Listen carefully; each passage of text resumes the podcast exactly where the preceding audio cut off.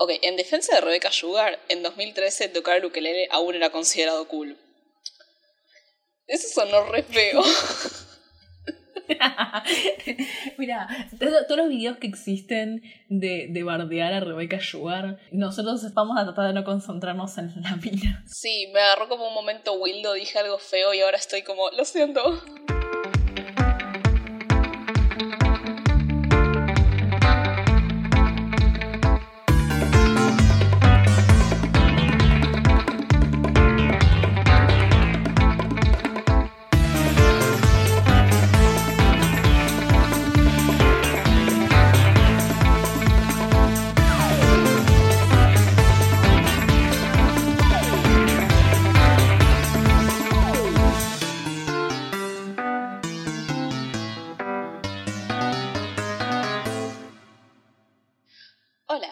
Bienvenidos a Torta Animadas, el podcast mensual en el que un par de tortas se ponen a hablar de caricaturas y el medio de la animación como plataforma de entretenimiento. Somos sus presentadoras, Miranda e Inés. Bienvenidas. Noticias, noticias. Empezamos con las malas. Empezamos con un bajón. Con un bajón. El día de ayer murió Ken Spears, co-creador de Scooby-Doo, a la edad de 82 años y meses después de su compañero co-creador, Joe Ruby, Sí, eso. Esas son todas las malas. Bueno, eh, en otras noticias, el lunes 9 empezó la Bitbang Fest y va a seguir hasta el 20 de noviembre. La Bitbang es un festival de animación, videojuegos y arte digital que se hace acá en Buenos Aires.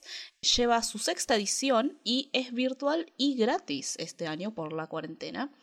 En la descripción vamos a poner el link de la página, del cronograma y de dónde pueden verlo en vivo sí tiene igual un montón de charlas y cosas que está bastante interesante y está bastante bueno que lo hayan podido traer a la virtualidad y a, la, y a lo gratis. Hablando de lo no gratis, salió hace poco el precio de Disney Plus para Argentina, que es... Eh, 3 lucas 250. Sí, a diferencia de la... Mentira, iba a decir la superioridad moral de Netflix, pero no, todos son todas marcas. Sí, Imagínate igual pero bueno, por un servicio de streaming. Bueno, pero hablando de marcas de streaming, HBO Max acaba de sacar hace un par de días el tráiler de Hora de Aventura Distant Lands de Obsidian, que va a salir en una semana. HBO Max dijo noviembre, mes del orgullo para Argentina, drop it.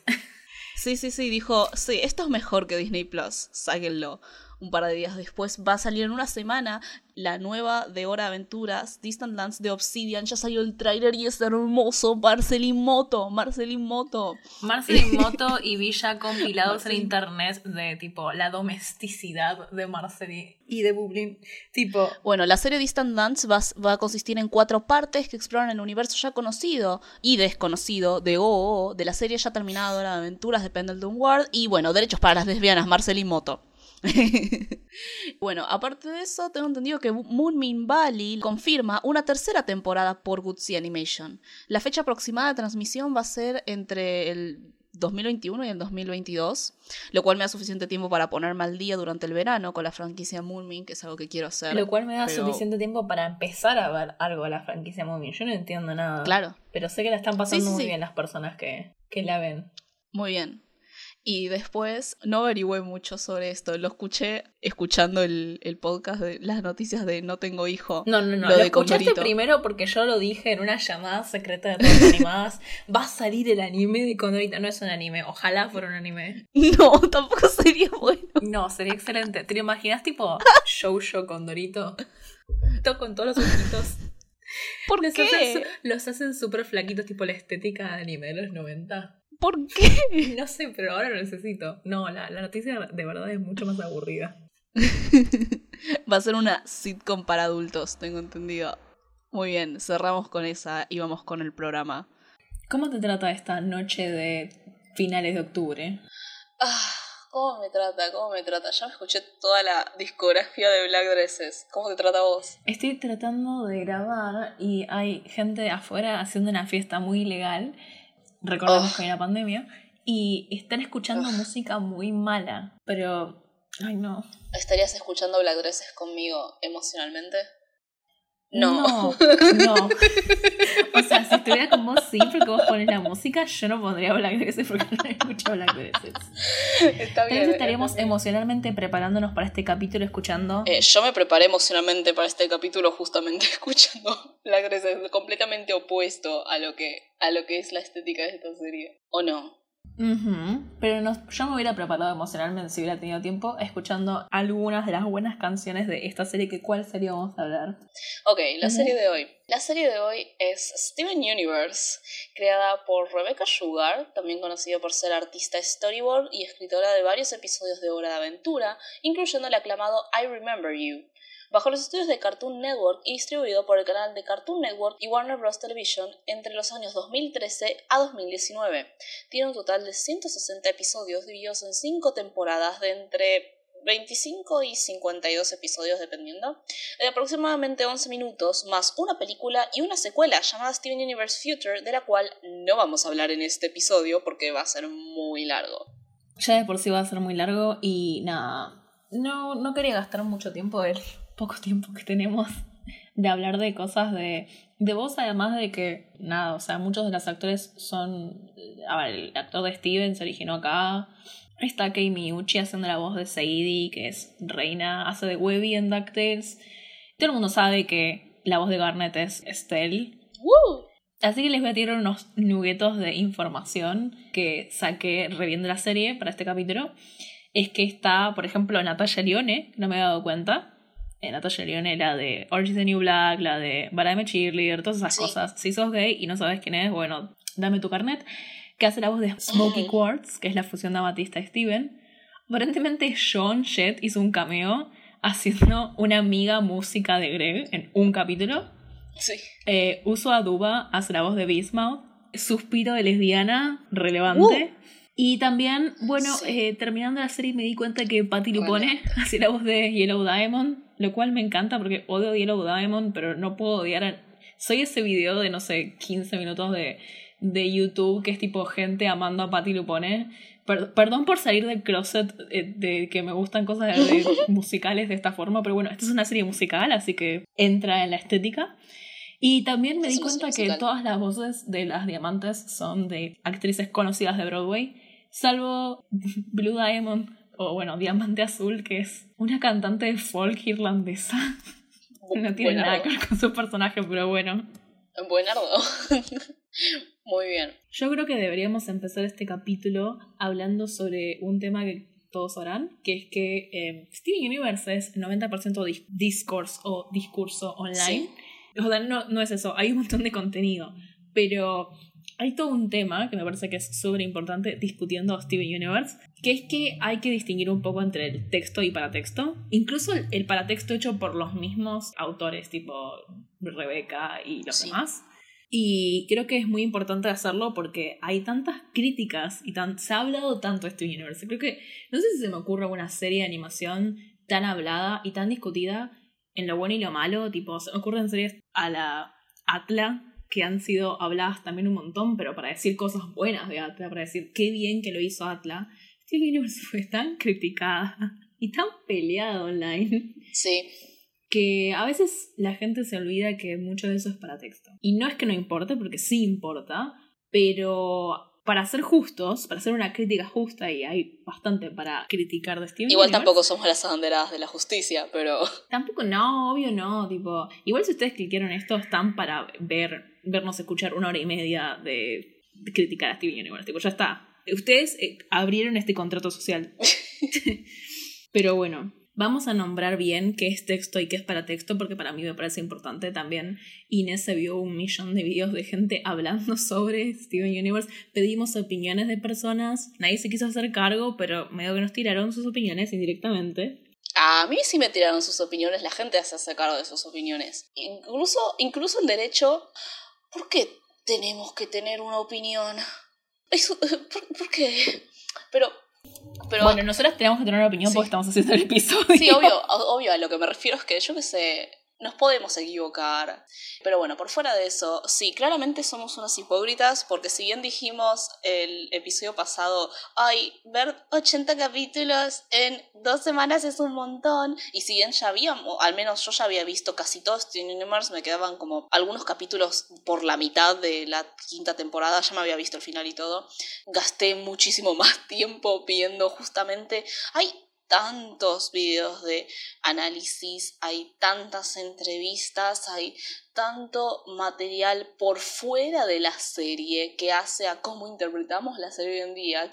Y lo peor es que mientras yo estaba viendo todas estas cosas, yo pensaba, tengo que ver estas cosas de todas formas si quiero enfrentar un episodio de Steven Universe, porque a diferencia, por ejemplo, Billy Mandy, medio que no podés, eh, es muy difícil hoy en día hablar de esta serie sin saber o sin entender qué es la Cruniverse, por ejemplo. A diferencia de Billy Mandy, que podías ver la serie sin que se te cruce la cabeza quién es Maxwell Atoms. A menos que seas un nerd de, la animación o de la serie.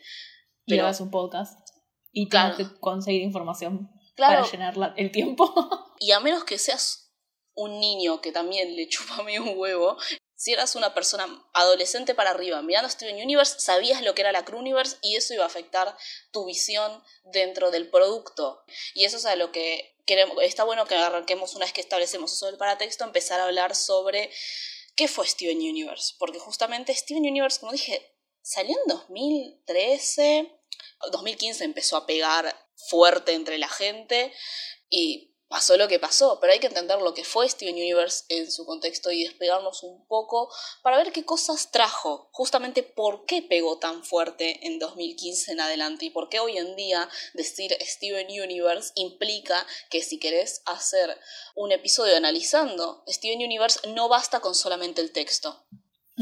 Entonces, bueno, una de las cosas que yo voy a resaltar, por ejemplo, de lo que significó Steven, de lo que trajo Steven Universe, porque Steven Universe a ver, Steven Universe es un producto claramente de su década, de su tiempo, pero también trajo y construyó terreno un montón de cosas nuevas. Entre lo que yo acabo de mencionar, hay una relación paratextual con los, con los creadores. La idea de la Cruniverse que, vendría a ser la Cruniverse. Es, la, es el equipo productivo que elaboró en la serie, que tenían una fuerte presencia online, que tenían justamente no solamente sus blogs y tumblers individuales, sino que también tenían un Tumblr específico en el cual posteaban su propio contenido, posteaban sus propias ideas, promocionaban sus propios eh, los episodios y todo eso generaba tenían una presencia online. Tenían una presencia cosa que Obviamente los creadores anteriores también tuvieron, ahora siempre puedes googlear quiénes son los que hicieron Foster y puedes googlear qué laburo hizo y puedes darte cuenta que estuvo, tuvo sus dedos metidos en absolutamente todas las cosas habidas y por haber en el 2000 o sea, fue una mala analogía ahora que lo pienso, pero bueno, ya dije.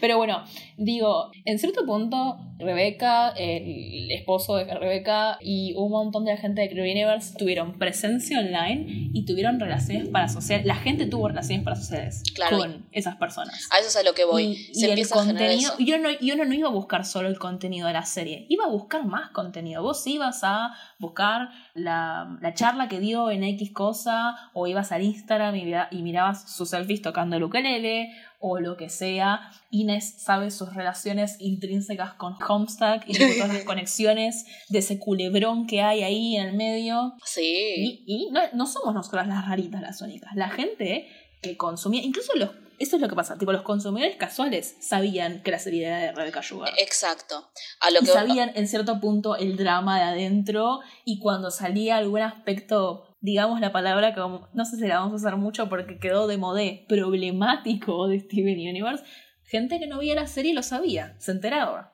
Claro, entonces, esto, lo, que está, lo que estamos diciendo básicamente no es que Steven Universe inventó las relaciones parasociales, lo que pasó fue que, a diferencia de un montón de otras series, empezó a construir una base que hoy en día eh, está mucho más elaborada porque también medio que aprendió un poco sobre lo que pasó con la Cruniverse, que es que construyeron justamente una base de interacción con fans, porque la gente de Steven Universe también era fan. Igual, digamos, los, los 2010 son eh, la década de las fandoms. Sí, sí, sí. Perdón por decir la, palabra con F. Sí, está eh, bien. Pero digamos, eh, a diferencia de otras series, sobre todo las últimas que estuvimos hablando, que son de los 2000, de nuevo, existían fandoms antes, existían gente que se juntaba a hablar de X producto, pero no tenían el nivel de presencia online que tienen hoy en día y que sobre todo surgió a partir de los 2010. Es porque es una cuestión de soporte. La Internet y las redes sociales son un soporte que facilitan conexiones. En ese sentido, los fans existieron desde no sé, desde hace rato. Eh, no, no, no, te, no te, la verdad no te busqué los papers para eso. Pero lo que hizo Steven Universe es básicamente naturalizar la idea del creador presente en contacto con los fans y el producto. Y el creador también como un fan de su propio producto. Básicamente, cualquier creador independiente que tiene un cómic e interactúa incluso nosotras que nos ponemos a hablar con gente por Twitter y somos, una, somos un podcast de 60, 70 seguidores y nos ponemos a hablar tranquilas, eso se permite a partir de la plataforma y las cosas que nos Callate marca. Callate marca, o sea, lo, que, los comentarios, las charlas, todo eso termina reflejándose dentro del contenido. Y el problema de eso, que no le pasó de vuelta solamente a la Cruniverse, pasó también con Homestuck, y debe pasar con un montón de cosas más que se establecen, pasa con un montón de youtubers, el espectador empieza a, al, ver que puede mantener esta especie de contacto que parece, pero no es bilateral, empieza justamente a flashear. ¿Qué empieza a flashear? Empieza a flashear que sabe cómo es la vida de los productores, que sabe cómo funciona la producción de una serie y que puede eh, básicamente que, el producto, que los productores de la serie le deben, ¿no? Y eso va a generar problemas eventualmente. Y no es que justamente los fans, entre comillas, no tienen influencia dentro de lo que aparece o no en una serie, porque, digamos, ese es el tema, más que los fans, son las audiencias lo que a veces determinan la vida y muerte de una serie. Si no hay audiencia, no hay presupuesto para la cadena y sin presupuesto la serie se muere. Efectivamente. Sí, sobre todo, sobre todo sabiendo que la animación es un nicho todavía, si bien obviamente tiene una audiencia grande, pero no es películas de Disney, no es películas de Marvel, ahora son todo lo mismo, pero bueno, que, no, que tienen asegurado un público masivo que les va a dar la guita que necesitan para seguir. la animación es mucho más frágil. Incluso si tiene un montón de fans, es mucho más frágil. Y tenés además el problema en el tema de la animación infantil de tu audiencia puede crecer y dejar de importarle tu producto. Entonces es complicado mantener una serie durante tantos años. Y bueno, y de hecho, yo me acuerdo porque cuando yo estaba viendo Steven Universe, estaba saliendo la primera temporada, hubo un momento en el que Steven Universe iba a ser cancelado a mitad de su primera temporada ya estaba corriendo riesgos justamente por la falta de audiencia, no la falta de fans, la falta de audiencia. Y esto se atribuía de vuelta al contexto en el cual se ubicaba, estamos hablando de 2013. Teníamos a un protagonista que vamos a elaborar más tarde, lo que vamos a llamar reductivamente el niño sensible, pero básicamente es una forma de masculinidad sensible que dentro de la media cómo aparecía Steven Universe, no, y sobre todo en la media infantil, no había aparecido hasta el momento. Tenía además tres mujeres protagónicas, dos codeadas de color, que justamente eran fuertes y eran mentoras y eran guías. Entonces, ahora, hoy en día, tampoco vamos a decir que eso predomina porque sería una mentira, pero en su momento era innovador, porque recuerden que venimos de... A ver, nosotros dijimos el episodio pasado, Billy Mandy nos, nos, resulta ahora refrescante, ¿no? Porque hace mucho no veíamos algo como eso, pero en su momento eso, de eso estábamos viniendo, entonces en ese contexto Steven Universe era lo refrescante. Y iba a ser cancelado, y no se canceló justamente por la función que tuvieron las redes sociales en ir desplegando, miren esta serie, miren lo que hay, y después salió Lápiz Lazuli y su angustia, y ahí sí la gente se sumó, porque no hay nada, y eso va a estar presente, no hay nada como la angustia para agarrar a un montón de gente. Qué grande crear un protagonista de anime en una serie como para, como para atraer a las audiencias. Bueno, bueno, eh, eso, eso lo ibas a mencionar vos, ¿no? La idea no te sientas atacada. Del anime, ¿no? La idea del anime. Igual íbamos a hablar primero de otra cosa. Bueno, sí. Nos fuimos de mambo un poco. Sí. Em, ¿En qué sentido, Inés? Nosotras discutimos que es innovador Steven Universe en cuanto a contar historias dentro de un contexto específico que es las caricaturas estadounidenses. Claro. Bueno, hay que entender que Steven Universe sigue respondiendo a una serie de patrones que empiezan a, al mismo tiempo es producto y al mismo tiempo es productor de ciertos patrones dentro de lo que una serie permite, un canal básicamente permite que sobreviva esa serie, ¿no? Entonces, durante esta etapa, la etapa de los 2010, empezamos a entrar en una nueva estructura de la animación por cómo se ve y Steven Universe aparece como parte de una era de dibujitos animados que empieza a romper con la estructura de las series autoconclusivas, ¿no? Ya vieron cómo las últimas dos series que hablamos son de Cartoon Network de los 2000 y una de sus características principales era la autoconclusión. Si van a otras series que hablamos más o menos de la misma década, también eran todas autoconclusivas, con excepción de Atla, que ya vamos a tomarlo parcialmente después. Y Teen Titans que tenía... Eh, Era muy algunos momentos de algún arco. No eran arcos en realidad. Eran dos episodios a final de temporada. Eran dos episodios, sí, final de temporada, más o menos poner a dar una historia y ponele que viene de los cómics eso, porque en realidad la mayoría era autoconclusivo. Exacto. Entonces, si bien hubo antecesores de historias narrativas serializadas y continuas dentro de los dibujos y dentro de la media infantil, en este momento comienza a desarrollarse una estructura de arcos narrativos a mayor escala, ¿Qué significa eso? No son unos episodios al final de cada temporada como en Los Jóvenes Titanes, sino que el arco se desarrolla a través de toda la serie. Y Steven Universe es uno más de otros dibujitos de su época, porque lo mismo pasaba con Gravity Force y lo mismo pasaba con Hora Aventura. Igual Hora Aventura es muchísimo más complicado a nivel estructural porque es mucho más largo, pero Steven Universe fue el que al más extremo tomó la prioridad y el enfoque del avance serializado de la historia. Y te das cuenta que eso empieza una vez que se garantiza que no lo van a cancelar, porque la primera temporada, que igual es mi favorita, creo que al final sí tengo una preferencia contra, con las cosas autoconclusivas. Es justamente toda autoconclusiva. Hay ciertas cosas contextuales que después se van a tomar para hacer una historia de arcos y serializada. Pero al principio, cuando justamente están tanteando si pueden sobrevivir, era todo autoconclusivo. Y una vez que se igual es complicado, igual es complicado, y esta es una crítica que se le ha hecho bastante a Steven Universe, que es que quiere las dos cosas. Sí. Bueno, es que, pero, eh, a ver, quiere las dos cosas, pero al mismo tiempo hay que entender esto. Fue una de las primeras series en empezar a incorporar esto. Sí, no, y de hecho también, o sea, yo digo eso y al mismo tiempo digo, ¿por qué nos poníamos a ver Steven Universe? ¿O por qué la gente veía Steven Universe? Yo critico a Steven Universe por querer hacer las dos cosas, pero la razón por la cual había audiencias que querían y que bancaron la serie es por los momentos de arcos y de desarrollo de personajes, entre comillas, y de narrativas extendidas. El momento en el cual explotó en redes, y tiene que ver en realidad con, algo que vamos a hablar más tarde, que tiene que ver con el LGBT sobre todo, pero el momento en el cual todo el mundo estaba hablando de la serie es cuando pasó esa serie de cinco capítulos, creo que son, que es el momento en el cual descubrimos que Garnet es, es una fusión y bla bla bla y todo eso. Todos sabemos cómo termina eso, sí, los que vieron y los que no lo vieron, bueno. Eh, pero bueno, cuestión tipo, la serialización y no la autoconclusión. O sea, la serialización es lo que trajo audiencias. Sí. Y lo que después trajo que la gente discutiera la serie para bien y para mal. Claro, pero hay, o sea, por eso, es como que hay que, eh, lo que hoy en día se critica, hay que entender es que en su momento nos atrajo porque era nuevo. y también porque los patrones y los riesgos los corrió esta serie y también la corrió Gravity Force y la aventura y podemos argumentar cómo las, estas dos lo hicieron mejor que Steven Universe, pero hay que entender que Steven Universe es la que más se arriesgó al mismo tiempo falló, pero se arriesgó.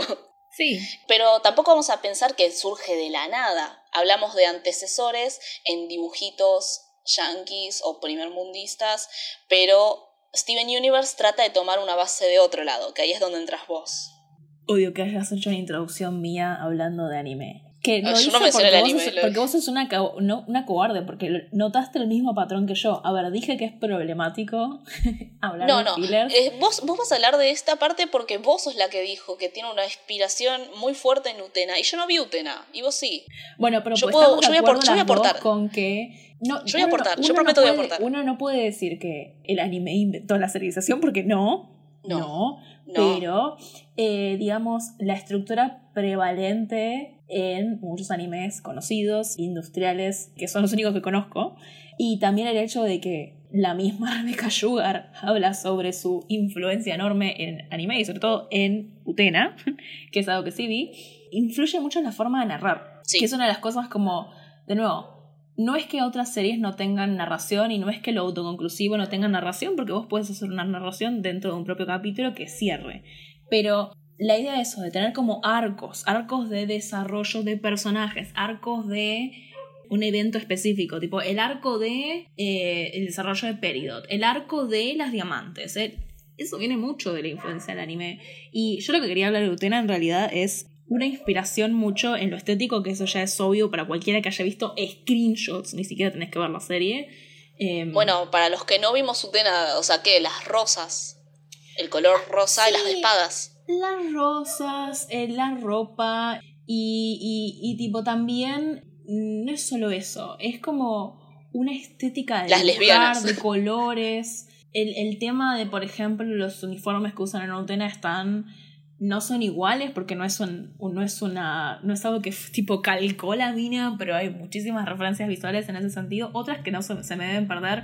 El capítulo en el cual Perla entrena a Steven y su amiga Connie es una referencia enorme a Utena, pero sobre todo en varias partes de la historia de Rose, que es la madre de Steven y que es esta figura mítica dentro de la historia que está presente y al mismo tiempo no está presente y genera un montón de conflictos y un montón de cosas que vamos a hablar después, en los momentos en los cuales al principio, cuando todavía es una figura mística y se tiene que narrar su historia, la madre muerta. Se la narra muchas veces como un cuento, como un cuento de príncipes y princesas, como un cuento infantil. Y obviamente Utena no, no inventa eso, porque eso lo puedes ver en una de las primeras animaciones de la historia. La que está hecha con cutouts la que está hecha con cutouts. Se llama The Adventures of the Prince Ahmed. Muy bien, ese es el nombre de la animación de, de Cutout, una de las primeras. O sea, y obviamente existe en diversos cuentos eh, infantiles. Igual la primera es la de Quirino Cristiani que se quemó. Pero digamos, esa forma de narrar, que tiene que ver con narrar un evento distante de una forma como un cuento de princesas que eh, al mismo tiempo que infantiliza, mitologiza un hecho que el protagonista no conoce y que ignora o que es un trauma del pasado en realidad.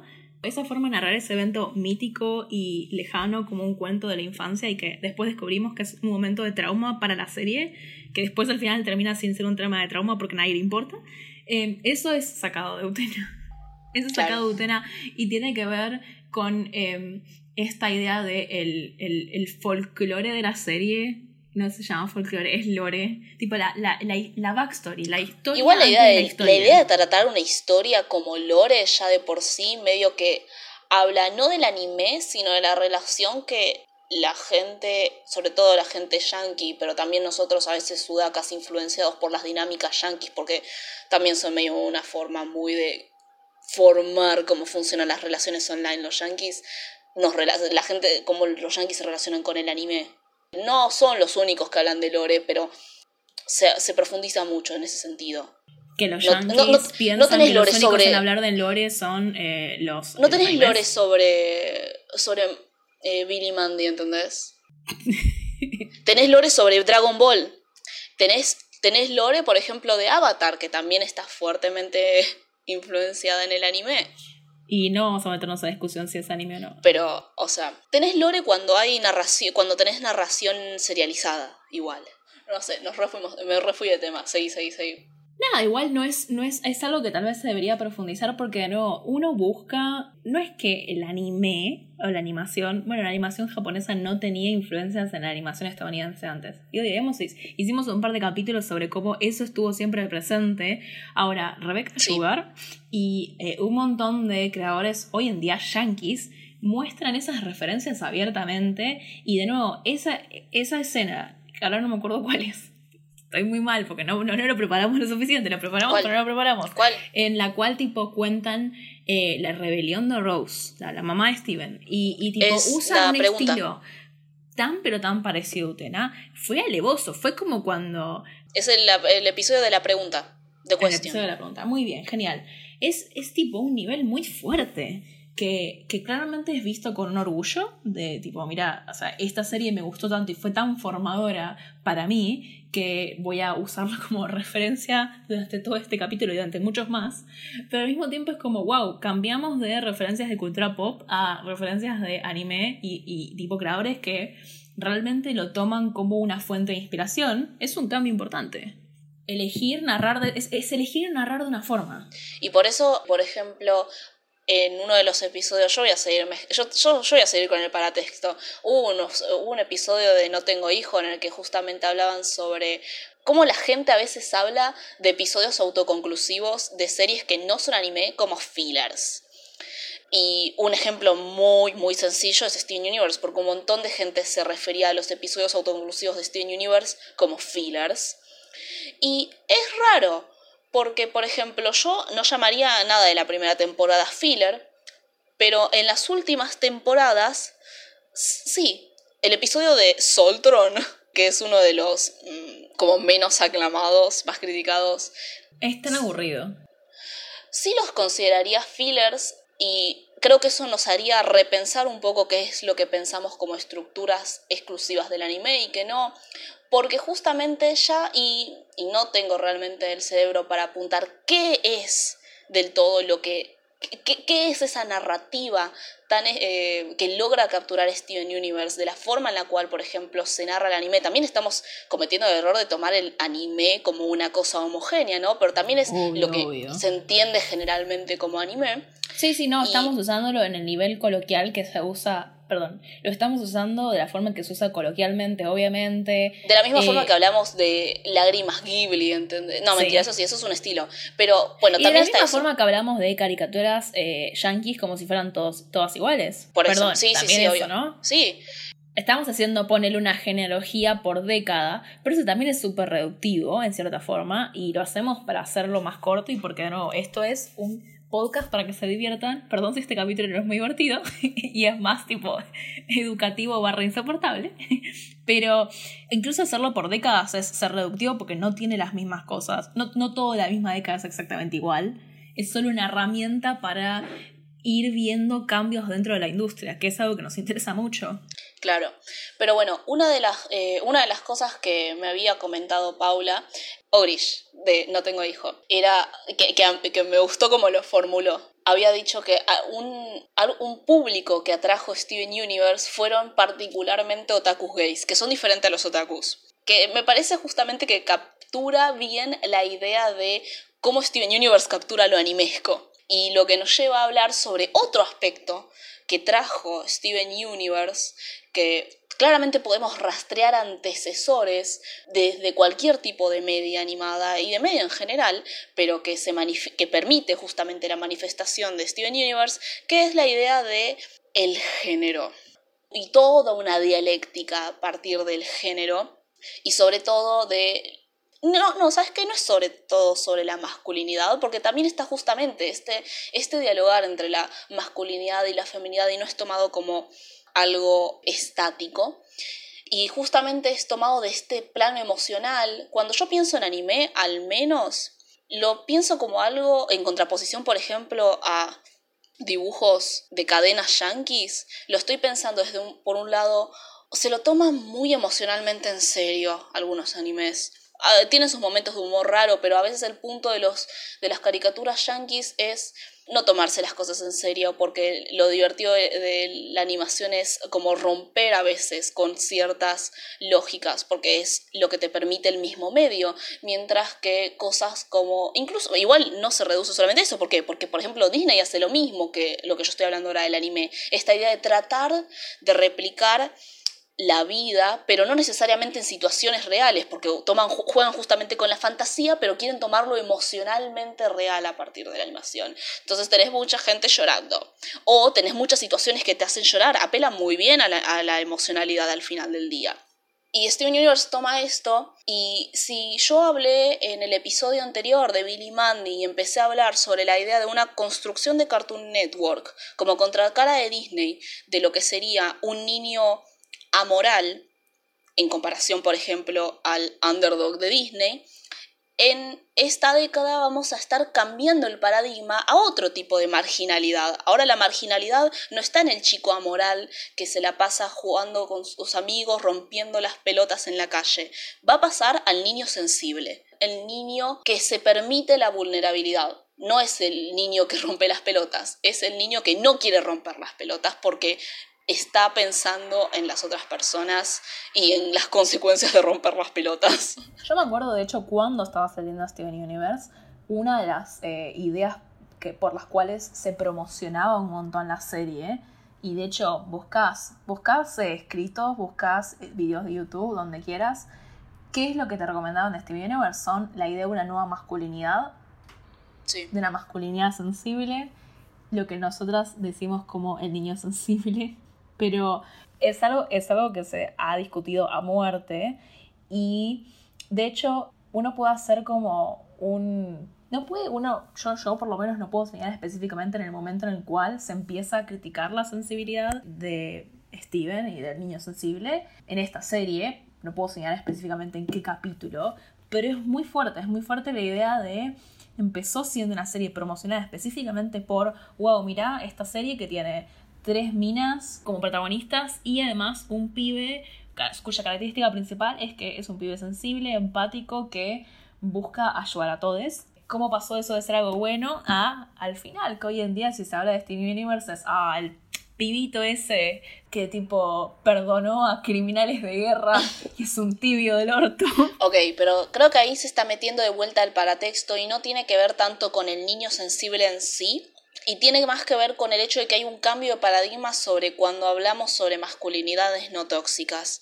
Porque, de vuelta, contextualicemos un poco. Durante 2013, 2014, incluso 2015, empezó a perdurar dentro de los círculos, sobre todo los círculos LGBTs y feministas, la idea, ya existía desde antes, la idea de nuevas masculinidades. Pero en redes empieza a hablar, sobre todo también porque aparecen series como Steven Universe que empiezan a mostrarlo en pantalla y empiezan a mostrarlo, no olvidemos que Steven Universe es una serie de un canal infantil, o sea que está destinado a niñes y la idea de que las niñas puedan ver nuevas formas de construir la infancia, nuevas formas de expresar su género. Por eso digo que no está eh, decimos que estamos hablando específicamente de la masculinidad porque el protagonista de la serie y la subjetividad de la serie es de un nene, pero también está todo este diálogo con el género, está la idea del no binarismo dentro de las gemas, dentro de las fusiones de Steven, que es algo que vamos a ver más tarde. La creadora de la serie, Rebecca Sugar, es una mujer no binaria. Entonces, hay todo un diálogo con el género, estamos hablando, pero la gente se, eh, se, enfocó específicamente en la masculinidad porque Steven es el protagonista y porque empieza a presentar justamente esta idea de está bien expresar tus sentimientos, está bien llorar, está bien querer usar un vestido, está, que, está bien hacer cosas que usualmente y el mundo patriarcal te va a decir no las hagas porque los nenes no hacen eso. Es liberador. El problema fue que los paradigmas cambian rápido en la época, en la era, en la era digital, y rápidamente un montón de gente se, se, vio desencantada, no por Steven Universe, se vio desencantada con la realidad de que porque una masculinidad se autodenomine sensible o se autodenomine o se, o se quiere o se empiece a o empiece a dialogar con la femenidad no necesariamente deja de lastimar, porque justamente es, más complicado que eso. La realidad es mucho más complicada que el ideal de, sí, soy una persona masculina, pero soy, un chabón, pero me pintó las uñas y podés seguir siendo una... como puedes también, no. Ese es el tema, es mucho más complicado. Pero ¿qué pasó? La gente se vio desencantada con la idea de las nuevas masculinidades no del todo, de vuelta, es, mucho más complicado porque vivimos en una era súper postmoderna, súper marcada por discursos de redes sociales, entonces hay que entender que estas cosas son y no son al mismo tiempo y son así de confusas, pero básicamente hubo un desencanto Hubo un desencantamiento que hace varios años no había con la idea de las, de las nuevas masculinidades, de las masculinidades no tóxicas, del niño sensible, todas estas cosas que en su momento se promovían dentro de la media, empezaron a ser criticadas porque se dieron cuenta de que no eran suficientes. Y aparte en el mismo contexto, perdón, también hay un tema del mismo contexto de la serie de cómo se utiliza, a ver, incluso aunque hoy en día, hasta hoy en día puedes encontrar gente que milagrosamente no pasó por los, las ocho etapas de discurso online que tuvimos desde el 2015, las 80.000... Estoy tan cansada, boluda. Y hay gente, hay gente que hoy en día todavía te dice el mismo discurso de tipo, che, esta serie de niños está buena porque habla sobre masculinidades nuevas. Esa gente está tan sana, esa gente vive tan bien, pero bueno, no importa. Lo que iba a decir es tipo, para mí tenés, esa, tenés eso de paratextual, pero también tenés una interacción textual, de que cómo la serie utiliza esa idea de la del niño sensible para justificar un par de ideas políticamente. Mm, si decimos que son tibias, estamos siendo generosos. Sí, eh, sí. y bueno, igual eso es algo que vamos a tratar bien una vez que metamos antes igual o sea, es que vamos a meter primero el aspecto positivo del niño sensible y después le vamos a dar con un palo. Después vamos a masacrar. porque, porque el problema que va a tener. Steven, no querría que masacraras a nadie. Yo sé, yo sé que no quiere, pero el tema es este: Steven Universe, la serie y el personaje, pero la serie en específico, marca un montón de cosas y arriesga un montón de cosas y construye un montón de cosas. El problema es que cuando sos todo, caes con todo. Entonces, vas a, eh, y, va a querer asociar, y ese es el tema, quiere ser todo el niño sensible lo va a tomar desde todos sus ángulos. Entonces vas a tener lo mejor de lo mejor y también vas a tener... Es, muy fuerte que el hecho de que la serie haya intentado hacer todo es uno de esos estudios para ser tipo un youtuber más talentoso que nosotras. La idea de una serie que fue tan galardonada y tan discutida de forma positivamente que hoy en día haya quedado en la digamos desgracia total, salvo obviamente los niños que son gente del bien y que tipo no no sufren estas cosas, no sufren las discusiones y solo ven su dibujito y están felices? Bueno, saltemos a eso, saltemos a la discusión. Empecemos con lo positivo y después saltamos a lo negativo. Lo positivo y algo que yo voy a defender, que no se puede separar lo positivo de lo negativo porque de vuelta Steven Universe quiere ser todo al mismo tiempo y te quiere presentar todo al mismo tiempo, pero si algo que yo quiero resaltar de las narrativas LGBT, no solamente es el impacto de haber logrado meter personajes LGBTs, siendo más específicos, estamos hablando de personajes no binarios en la televisión, que es algo bastante importante, bastante muy importante. Estamos hablando de relaciones lésbicas, estamos hablando de la experiencia. A mí particularmente me... Por más de que yo, por ejemplo, estoy desencantada con la serie, porque también me, no tanto con la serie en sí, pero claramente a mí, por ejemplo, sí me afecta bastante el paratexto y la idea de Steam Universe me agota. Había episodios que veía y sin embargo mm, era como tener 14 de vuelta, eh, porque, porque me movía mucho emocionalmente. ¿Y qué cosas me movían emocionalmente? Eran pequeñas cosas sobre la narrativa LGBT. No estoy hablando de Garnet, aunque amo a Garnet y amo los episodios de Ruby y Zafiro. Estoy hablando de situaciones como, por ejemplo, en los últimos episodios, que odio los últimos episodios, odio los últimos episodios, pero hay una escena en la cual están en Homeworld y están en un baile y eh, con la corte real y los diamantes, qué linda mi monarquía, y en un momento Steven y Connie se fusionan y toda la corte está horrorizada porque de vuelta fusiones como esta metáfora de lo que es lo diferente y también como una metáfora de lo que es básicamente ser LGBT, ¿no? Y, en defensa de este Bonnie, Amatista y Perla forman a Opal y Garnet también, se, eh, Ruby y Zafiro se fusionan y forman a Garnet y toda la corte está como horrorizada y después unos personajes extras, unos personajes extras de, de, de la corte se fusionan también y dicen, lo sabía, sabía que no era la única e, e, e, ese detalle a mí, por ejemplo, me rompió. La idea de, de escuchar a un personaje cualquiera que no tuvo ninguna participación, pero que se fusionó y dijo, sabía que no era la única todo, me chupa también un toda la historia de las soft colors, pero todo lo que tiene que ver con las soft colors y toda la exclusión social, pero la supervivencia en comunidad, pero al mismo tiempo la incomodidad cuando ven a Garnet, que ya está cómoda consigo misma y les enseña que está bien, está bien estar felices siendo como son, y ellas les cuesta entenderlo, todo eso me parece exquisitamente hecho. Y ahí para mí eso es un punto muy fuerte que logra tener la serie. por fuera de su propia representación, logran tener narrativas muy cercanas a una realidad. Más, eh, porque de vuelta no es solamente los personajes LGBT que traen, no solamente y eso que tiene, y, esto lo voy a decir yo, porque esto para, mí también es muy importante, la explícita diversidad de masculinidad en mujeres que, que, no lo, que no lo había visto hasta el momento.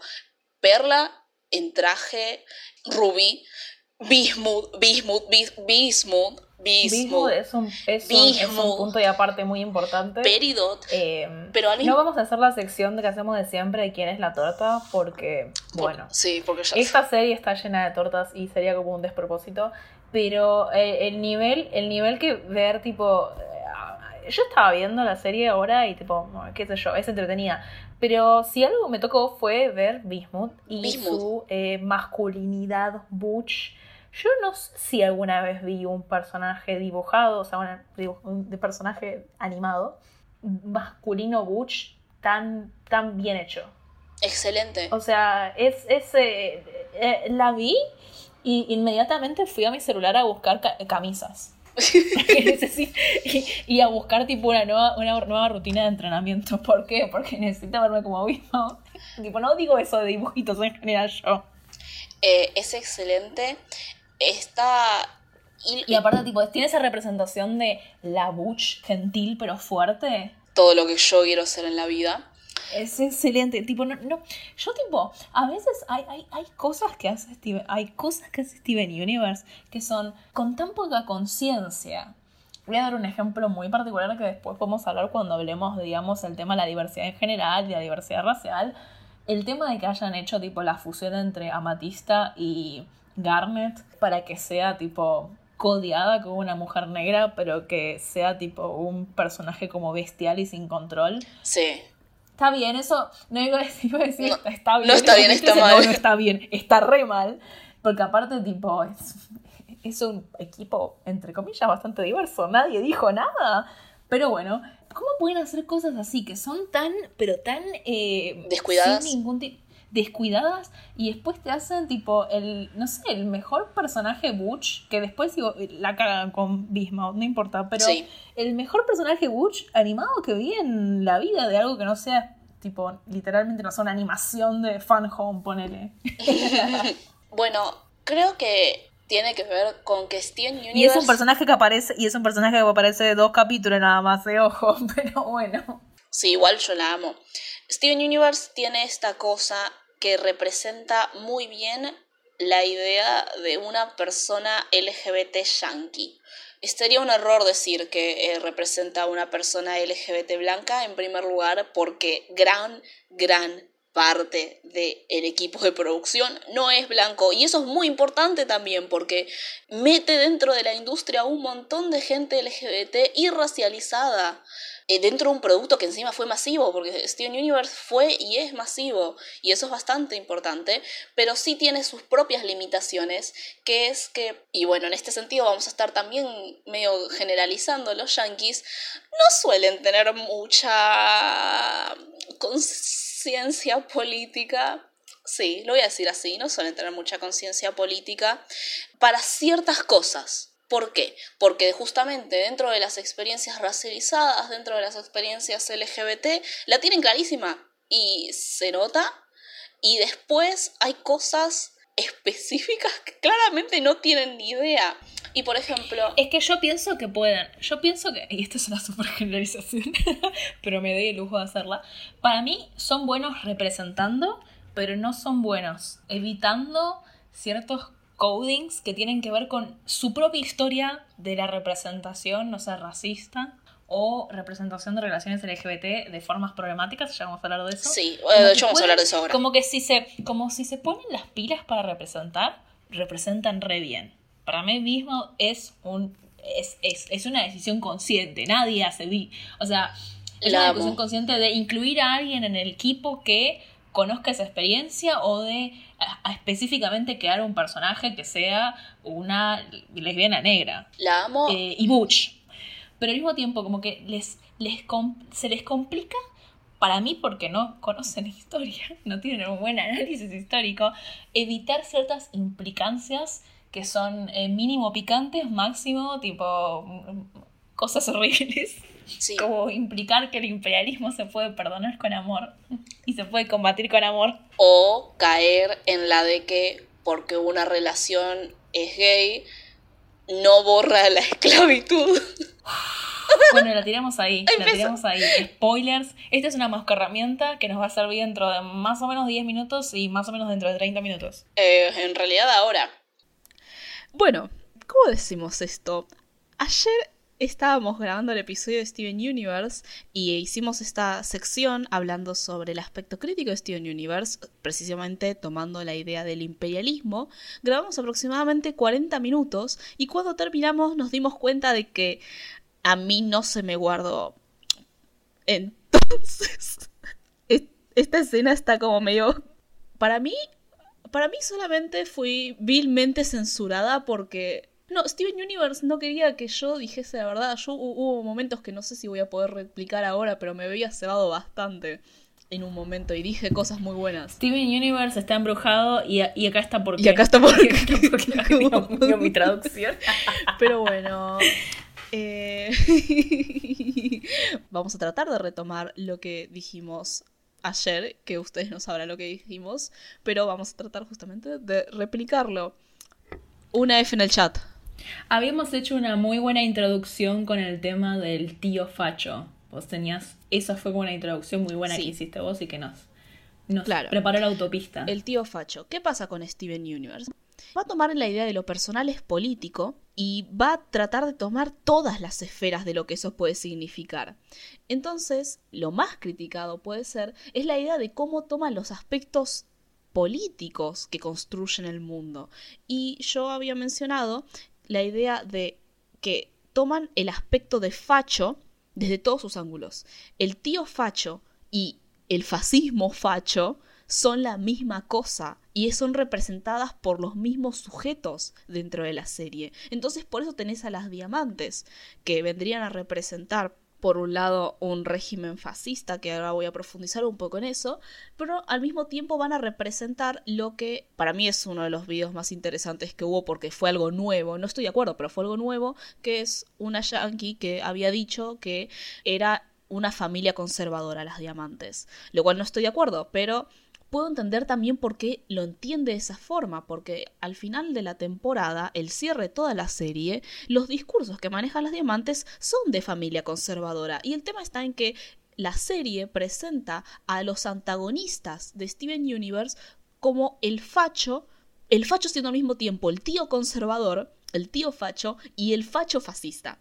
Y hay un problema ahí, que eso sí también es algo que voy a concordar con un montón de gente que se pasó horas analizando Steven Universe y criticándola y no me gustó, no, la verdad es que no me cabían sus análisis y ahora puedo decir por qué, pero lo que sí estoy de acuerdo y que varias personas suelen estar de acuerdo es la idea de que quiere aplicar una misma solución, una misma moral para situaciones que son completamente particulares por ejemplo, el perdón y la paciencia no suelen realmente aplicar a regímenes imperialistas.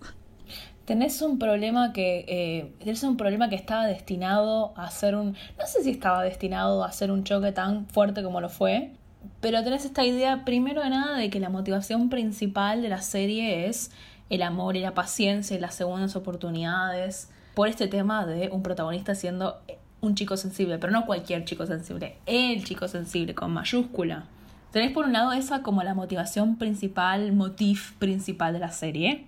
Y por otro lado, la serie puede verse desde un antes y un después del que revelan que la madre de Steven, que en cierta forma también es él, por mecánicas dentro de la serie, no era como se presentó durante la mayoría de las temporadas como una líder rebelde y toda una historia en la cual los protagonistas son los underdogs porque son una rebelión contra un imperio fascista, sino la misma líder, no la única, pero una de las líderes de ese régimen fascista barra imperio. Y ahí cambia completamente el juego de la serie, porque tenés por un lado toda la relación complicada que tiene Steven con su madre, que se desarrolló por un lado con la idea de que él es pacifista o que no piensa que esté bien matar gente, incluso líderes de un imperio, que eso ya de por sí era como una, eh, una posición política con la cual obviamente no estamos muy de acuerdo, pero bueno. Pero de última, su problema era que su mamá había sido muy rebelde. Pero después, cuando revelan que no hubo ese pecado original de la líder rebelde, sino que la misma líder rebelde era parte de ese sistema y que se apartó por razones completamente egoístas y no por y no por una idea de tipo reformar o cambiar el imperio o la estructura jerárquica de la sociedad de las gemas. Bueno, ahí cambia todo, porque la misma narrativa que te construyó primero la idea de este personaje pacifista que claramente no se va a enfrentar conflictivamente con nadie, incluso con, de nuevo, las líderes de un imperio. Y además con esta relación, familiar que construye entre los personajes.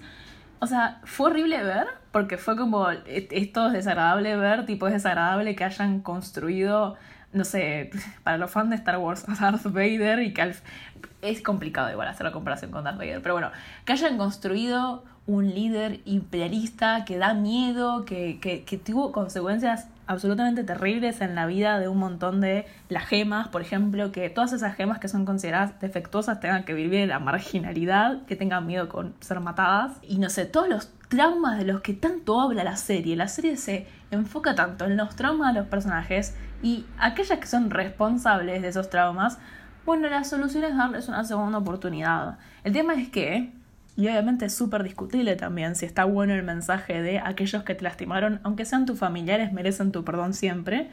Ese lo dejo más al criterio de cada persona.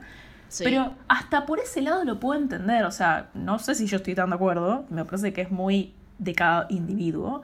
Pero una serie que dice, bueno, vos puedes tener familias que te lastimaron un montón y vos puedes elegir si vos querés perdonarlos. Bueno, qué sé yo, ponele pero que además se sume que esas personas que causaron tanto trauma y sufrimiento son los líderes políticos de un sistema jerárquico, como medio complicado, hermano. No sé, no me lo estás vendiendo muy bien. No sé, para mí es indiscutible todo lo que es manejo de la política más allá de las relaciones LGBT y aún así con todo lo que tiene que ver con imperialismo, lograron cagar las relaciones LGBT porque te afecta la relación entre Rose y Perla, barra Diamante Rosa y Perla, cambia cuando te enteras que Perla es la perla de Diamante Rosa. ¿Puedes explicar eso para la gente que no vio Steven Universe y que llegó a este punto del capítulo que honestamente los bendecimos y nada, envidiamos su nivel de sanidad mental? Sí. Bueno, un punto en el cual parece también ser un consenso bastante amplio, que es la idea de que la gente que ya estaba tratando de seguir con la serie o que le gustaba la serie, perdió la paciencia con la misma serie cuando se reveló lo de que Rose Quartz era en realidad eh, la diamante rosa, que es una de las cuatro líderes imperiales, ahora voy a ir con eso, y básicamente Perla es su perla. ¿Por qué? Porque las perlas dentro de esta sociedad jerarquizada que son las gemas, son básicamente las sirvientas, en palabras de Peridot, los accesorios de otras gemas. Y en el caso de lo que vendría a ser esta especie de monarquía. Y es complicado también por el tema de que nunca establecen claramente si las gemas son serviciales barra esclavos porque es tipo un sistema social o si es algo hasta biológico, porque, bueno, no lo establecen en ningún momento y eso después hace aún más complicadas las cosas. No es biológico en sí, claramente se implica para mí que es algo social con las mismas gemas, porque justamente todo el concepto de las fusiones, de la soft color, son cosas que, entre comillas, biológicamente no deberían suceder, pero suceden, porque esta jerarquía termina siendo social. El tema Igual es, que... es complicado porque, la, porque en el sistema de, las gemas, el, el, el folclore, el lore de la serie es que tipo, las gemas son creadas, tipo, no es algo natural, es tipo, se las, se las cosecha Obviamente igual pueden ir por fuera de ese sistema porque es parte del punto de la serie, pero al mismo tiempo es un tema complicado porque una, una perla que tipo está, entre comillas, hecha para servir y se nos presenta durante toda la serie la idea de que Perla es esta figura que justamente se revela contra su rol social de ser una perla y ser básicamente una esclava. Y después te enteras que nunca se apartó de la lealtad y amor que le tenía a su el amor, es que el amor se convierte en posesión. El amor se lo, que en su momento, en las primeras temporadas, es trauma por pérdida, se convierte en literalmente el esclavo enamorado de su amo y es horrible, es horrible. Y eso hizo que un montón de gente ya directamente fue como, bueno, esa fue la gota que rebalsó el vaso, yo no puedo seguir más esta serie, lo cual Sí, lo, lo re puedo entender.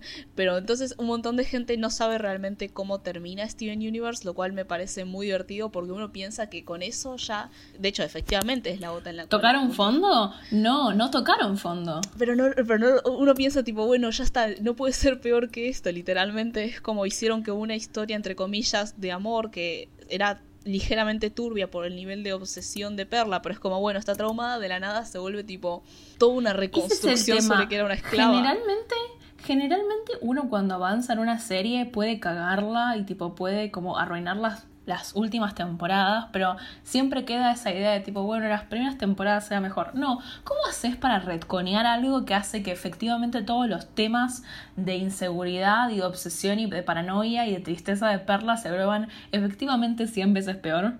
Ah, diciendo que en vez de ser una narrativa de soltar mana, que es lo que pensábamos que era, que era básicamente, che, ya está, tipo, tu ex se murió, eh, soltá que eso ya de por sí era medio una narrativa de mierda, pero bueno, qué sé yo. Es entendible si. Es más, tipo, muchas veces la serie plantea que, bueno, el desarrollo último de Perla va a ser que va a finalmente superar a Rose. O va a estar en paz con eso. Pero cuando revelan que su ex, que su ex esclava, es como. Mm. De repente todas las canciones de Perla me hacen sentir horrible. Y eso que a mí me gustaba mucho. ¿Cómo se llama? It's over, no. Bueno, es así, pero eh, Do It For Her. Ah, o sea, o sea me, me gusta porque me gusta cómo canta la mina, pero... Bueno, igual eso también es otra cosa que tiene Steven Universe. Suele hacer situaciones muy lindas de cosas que no lo son realmente. Pero bueno, a lo que iba el, uno, uno, simplemente deja de ver Steven Universe más o menos con ese punto y no saben lo que es realmente el final. Y es, y es toda una cosa el final. Es una cosa Es tremendo porque eh, nadie me dijo que el capítulo más aplaudido y más eh, eh, festejado de todo de Steven Universe, que es el capítulo en el cual Zafiro y Ruiz se casan y es efectivamente una cosa bastante importante porque en ningún dibujito existe el hecho de que dos personajes que son femeninos o que son codeadas como minas se casen y se den un beso. Comparte tiempo con la invasión de las diamantes y bueno, toda la historia de que Steven dice, bueno, volvieron a la Tierra para terminar de destruir y conquistar la Tierra, yo me voy a arreglar con ellas porque somos todos familia acá y va a estar todo bien. Literalmente dicen somos familia. Pero encima después es peor, encima después se vuelve peor. Uno pensaría que eso es lo peor y después se vuelve peor. Dije, cuando dijo de los de, familia, yo estaba como, ¿qué, qué, estamos en Patoaventuras? Eso, perdón, lo, de la familia como Deus Ex Máquina. Escuchen nuestro capítulo de Patoaventuras. Dor, Dorfan y Matelar deben estar, no sé si siguen vivos o están muertos, pero si están muertos deben estar retorciéndose en su tumba. Disney lo miró con mucha apreciación. Claro, pues somos familia. ¿Qué somos familia? Es que de hecho son familia, porque de hecho pero... hace toda esa genial. La serie, la serie plantea toda esa genealogía. Yo creo que. No sé si es a propósito, y, no, y también, no, también no me interesa si es a propósito, pero en parte la genealogía biológica que traza entre tipo, bueno, al final Rose, la mamá de Steven, y Steven no era la líder rebelde, sino que era literalmente la hermana barra coparticiparte en el gobierno imperialista de la, del mundo de las gemas. Eso facilita que se haga el discurso de como somos familia lo tenemos que arreglar.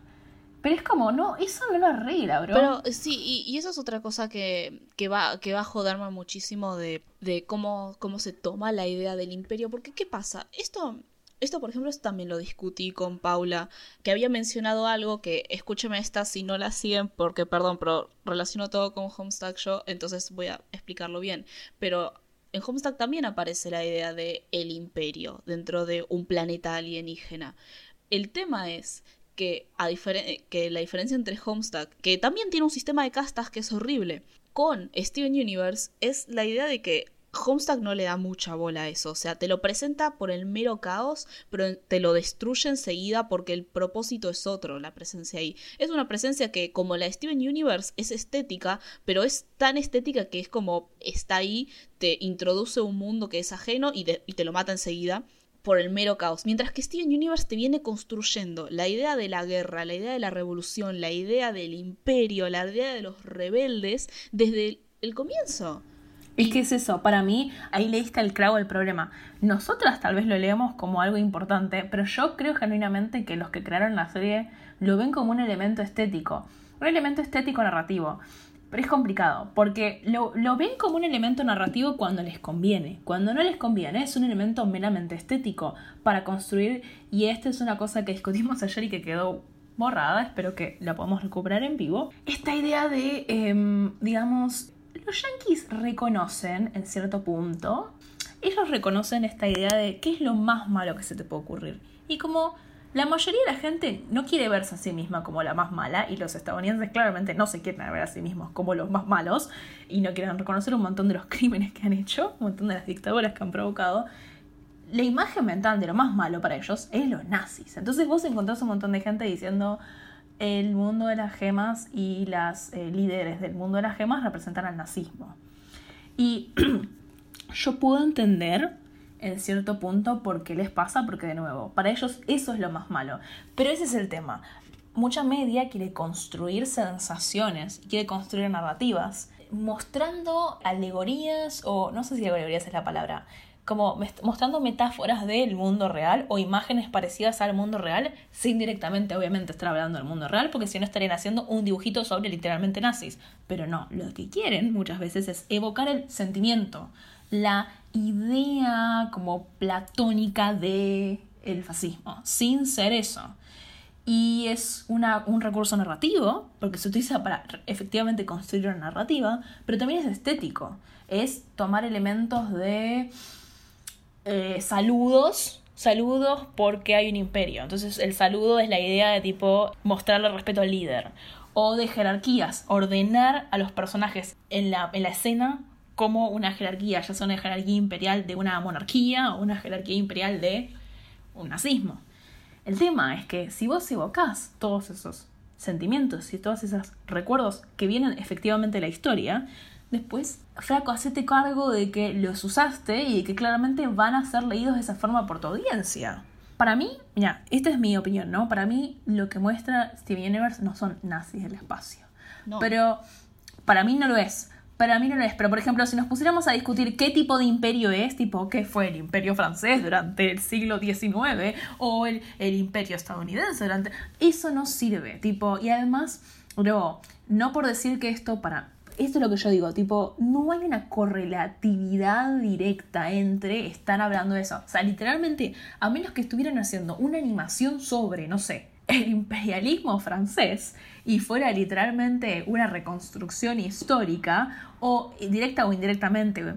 Pero esta serie no es eso, esta serie está usando un montón del lenguaje visual que nosotros podemos captar como la imagen de algo peligroso, algo totalitario, algo que oprime a sus ciudadanos, que es lo que efectivamente hacen audiovisualmente, y después te lo construyen como la idea de una familia que te oprime a nivel personal, que obviamente es político. Lo personal es político en el sentido de que te oprimen porque sos diferente y te oprimen porque no sos LGBT o qué sé yo, un montón de cosas más.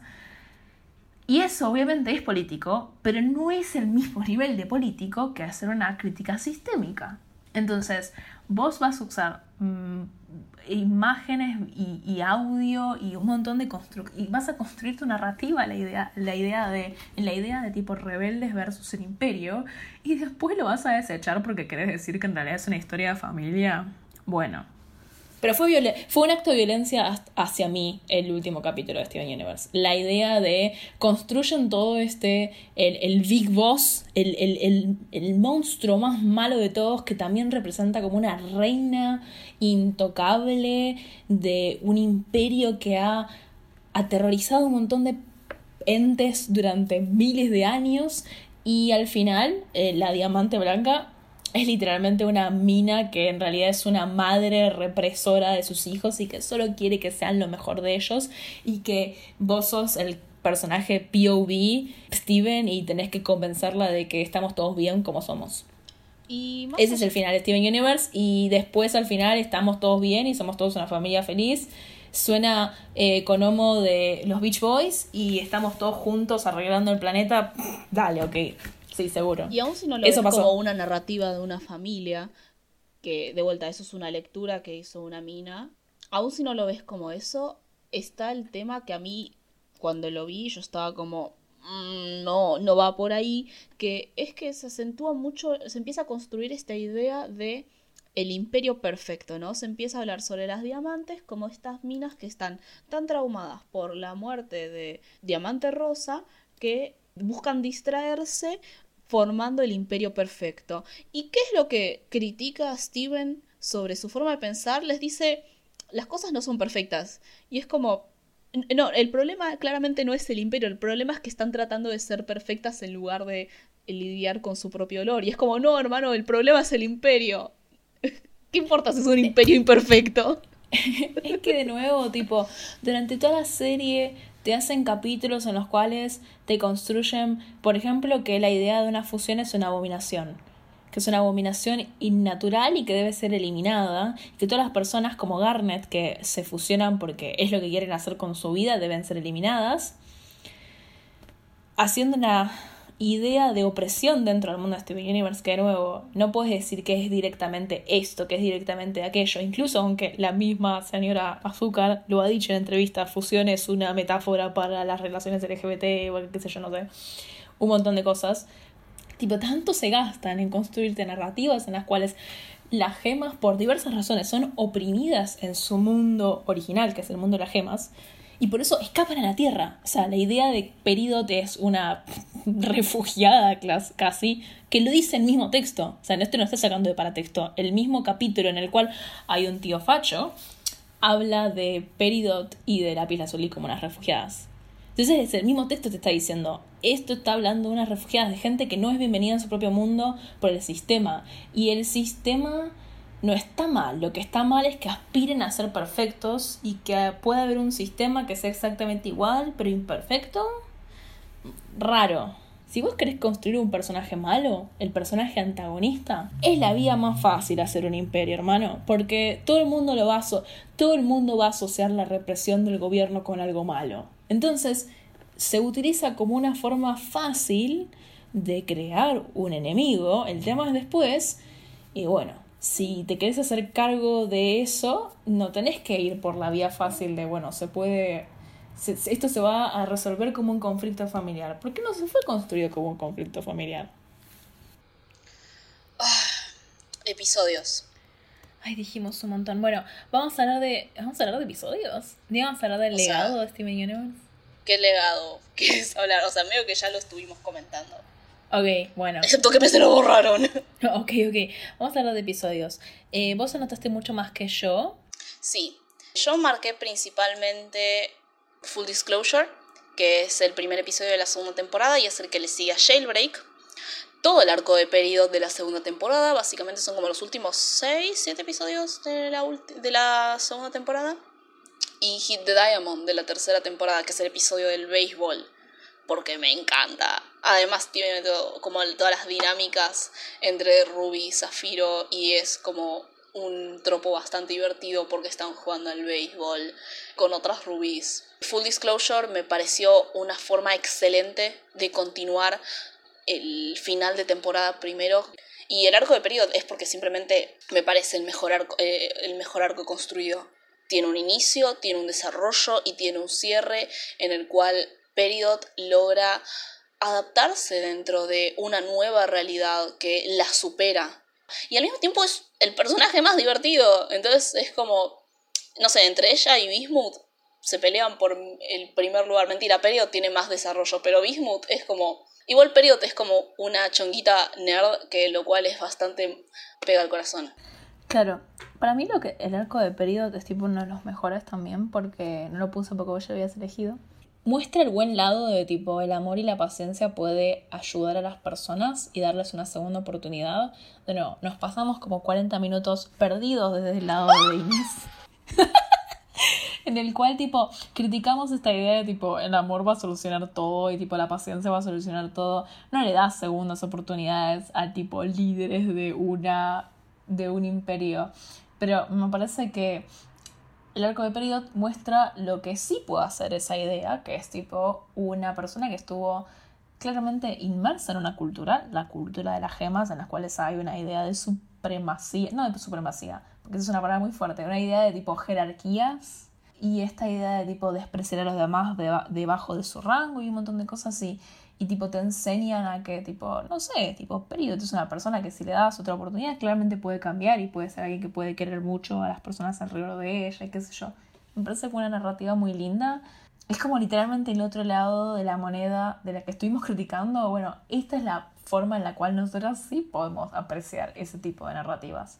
Yo puse también Jailbreak el primer momento en el cual Steven, Steven Universe mostró esta idea de serialidad, que fueron esos como cuatro o cinco capítulos en los cuales aparece Jasper, que sería el primer, la primera villana de la serie, empieza a haber un conflicto, empieza a haber un villano, empieza a haber una fuerza más allá de eso, y empieza a ver eh, la idea de la fusión y la idea de tipo Garnet como una fusión.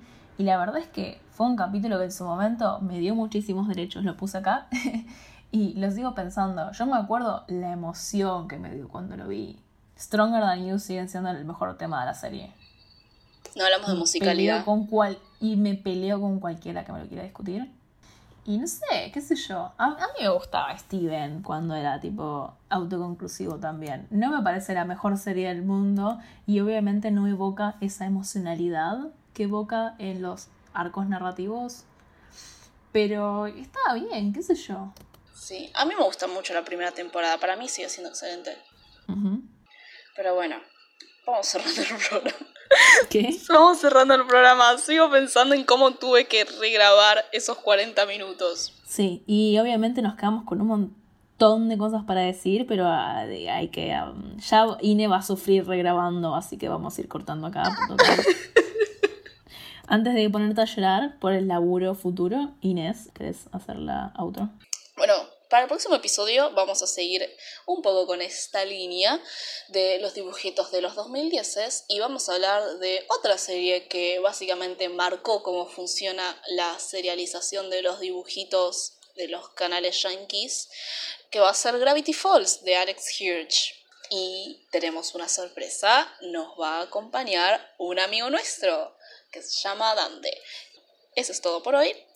Les recordamos, la música del inicio y del final fueron hechas por Nahuel, que es en Instagram y Twitter frank-océanos, y en YouTube y SoundCloud como Nahuel con W. Los links van a estar en la descripción. Pueden comentarnos sus opiniones sobre Steven Universe si quieren o no, eh, Apreciaríamos más las opiniones de Gravity Falls. Aportes sobre Gravity Falls que vamos a incluir para el próximo capítulo y que nunca les recordamos, pero mándennos, por favor. Sí, pueden hacerlo en nuestro Instagram o en nuestro Twitter, que es arroba tortanimadas, o pueden hacerlo en nuestros Instagrams personales, que son ine.don y Axel Hotelcitos para mí, o en Twitter, que yo soy DikeTunes y Miranda sigue siendo Axel Hotelcitos. Hasta, la próxima.